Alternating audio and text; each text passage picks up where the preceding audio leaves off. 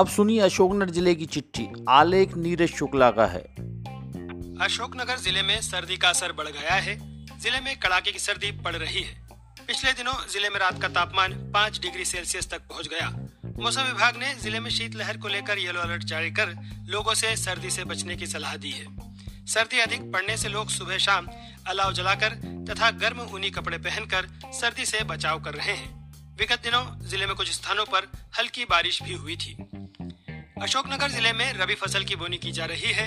लगभग 90 प्रतिशत बोनी पूर्ण हो चुकी है। इस वर्ष ज़िले में लगभग तीन लाख हेक्टेयर क्षेत्र में रबी फ़सल बोने का लक्ष्य निर्धारित किया गया है, जिसमें 212 हेक्टेयर क्षेत्र में गेहूँ, अड़सठ हज़ार अड़सठ हज़ार हेक्टेयर क्षेत्र में चना, लगभग बीस हज़ार हेक्टेयर क्षेत्र में अन्य फ़सल बोने का लक्ष्य निर्धारित किया गया है। इस वर्ष ज़िले में चना, सरसों व मसूर की लक्ष्य से अधिक बोनी की गई है। ज़िले में यूरिया भी पर्याप्त मात्रा में उपलब्ध है। बीस हज़ार मीट्रिक टन यूरिया का वितरण ज़िले में किसानों को किया गया है। वहीं लगभग चार हज़ार मेट्रिक टन यूरिया वितरण के लिए उपलब्ध है। केंद्र सरकार द्वारा किसानों के हित में लाए गए कृषि बिल को लेकर गुना सांसद डॉक्टर के पी यादव ने किसानों से अपील करते हुए बताया कि कृषि बिल जनहितैषी है। इससे किसानों के न्यूनतम समर्थन मूल्य पर कोई असर नहीं पड़ेगा, न ही कृषि उपज मंडी समाप्त होगी। वहीं दूसरी ओर पीएचई राज्य मंत्री ब्रजेंद्र सिंह यादव ने भी किसानों से अपील की कि वे भ्रम में ना पड़े? कांग्रेस पार्टी किसानों को कृषि बिल के खिलाफ भ्रमित कर रही है। अशोकनगर में भी नगरीय निकाय निर्वाचन की प्रक्रिया प्रारंभ हो गई है। अशोकनगर ज़िले में अशोकनगर मुंगावली चंदेरी शाहढोरा पिपरई में नगरीय निकाय निर्वाचन होना है जिसमें पिपरई में पहली बार निर्वाचन होने जा रहा है। विगत दिनों भोपाल में नगरीय निकाय के अध्यक्ष पदों के लिए किए गए आरक्षण में शाहढोरा चंदेरी तथा पिपरई अनुसूचित जाति महिला के लिए आरक्षित की गई हैं, वहीं अशोकनगर तथा मुंगावली सामान्य सीट है। अशोकनगर ज़िले में भी आयुष्मान कार्ड बनाए जा रहे हैं। केंद्र सरकार द्वारा चलाई जा रही आयुष्मान कार्ड योजना के कार्ड लोक सेवा केंद्रों पर बनाने की प्रक्रिया प्रारंभ हो गई है।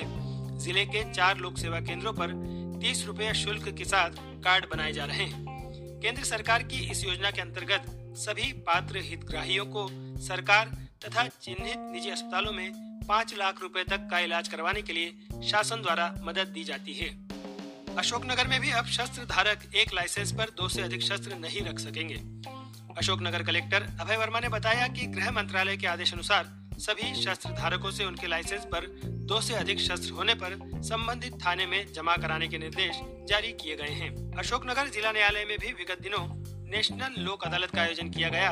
अदालत में सात हज़ार एक सौ अड़तीस मामले निराकरण हेतु रखे गए थे, जिसमें चार सौ इक्यानवे मामलों का निराकरण हुआ एवं कुल सात सौ सत्यासी पक्षकार लाभान्वित हुए, जिसमें न्यायालय द्वारा लगभग सवा सोलह करोड़ रुपए के अवार्ड पारित किए गए। अशोकनगर ज़िले में मिलावटखोरी से निजात दिलाने को लेकर पहली बार खाद्य पदार्थों की सैंपलिंग मोबाइल लैब द्वारा की गई तथा अमानक खाद्य सामग्री विक्रय करने वालों को नोटिस जारी किए गए। इस चलित लैब में सड़सठ तरह की खाद्य सामग्री की जाँच की गई। अशोकनगर क्षेत्र के लोगों को शीघ्र ही रेलवे दोहरीकरण की सुविधा मिलेगी। भोपाल रेल मंडल के डीआरएम उदय बोरवणकर ने बताया कि भोपाल मंडल में रुठियाई से बिना तक एक किलोमीटर में रुठियाई से गुना के बीच 20 किलोमीटर दोहरीकरण कार्य पूरा हो चुका है। इसी माह गुना से पीली घटा तक 19 किलोमीटर दोहरीकरण का कार्य पूर्ण हो जाएगा। वहीं अशोकनगर से बीना तक चौहत्तर किलोमीटर क्षेत्र में रेल लाइन के दोहरीकरण का कार्य प्रगति पर है। अशोकनगर में भी मुख्यमंत्री स्वेच्छानुदान मत से ज़िले के 11 जरूरतमंद व्यक्तियों को उपचार के लिए दो लाख पंचानवे हज़ार रूपए की राशि स्वीकृत की गई है। कलेक्टर अभय वर्मा ने बताया, उक्त राशि जरूरतमंद व्यक्तियों के इलाज के लिए संबंधित के खाते में या हॉस्पिटल के खाते में हस्तांतरित की गई है। अशोकनगर ज़िले के लोगों को अपने राजस्व रिकॉर्ड की नकल लेने अब गुना नहीं जाना पड़ेगा। अशोकनगर कलेक्टर अभय वर्मा की पहल पर अशोकनगर के जिला बनने के सत्रह वर्ष बाद अब राजस्व रिकॉर्ड की नकलें अशोकनगर कलेक्ट्रेट से ही मिलना प्रारंभ हो गई है।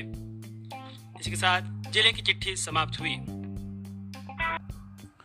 अभी आप सुन रहे थे अशोकनगर ज़िले की चिट्ठी। आलेख नीरज शुक्ला का था।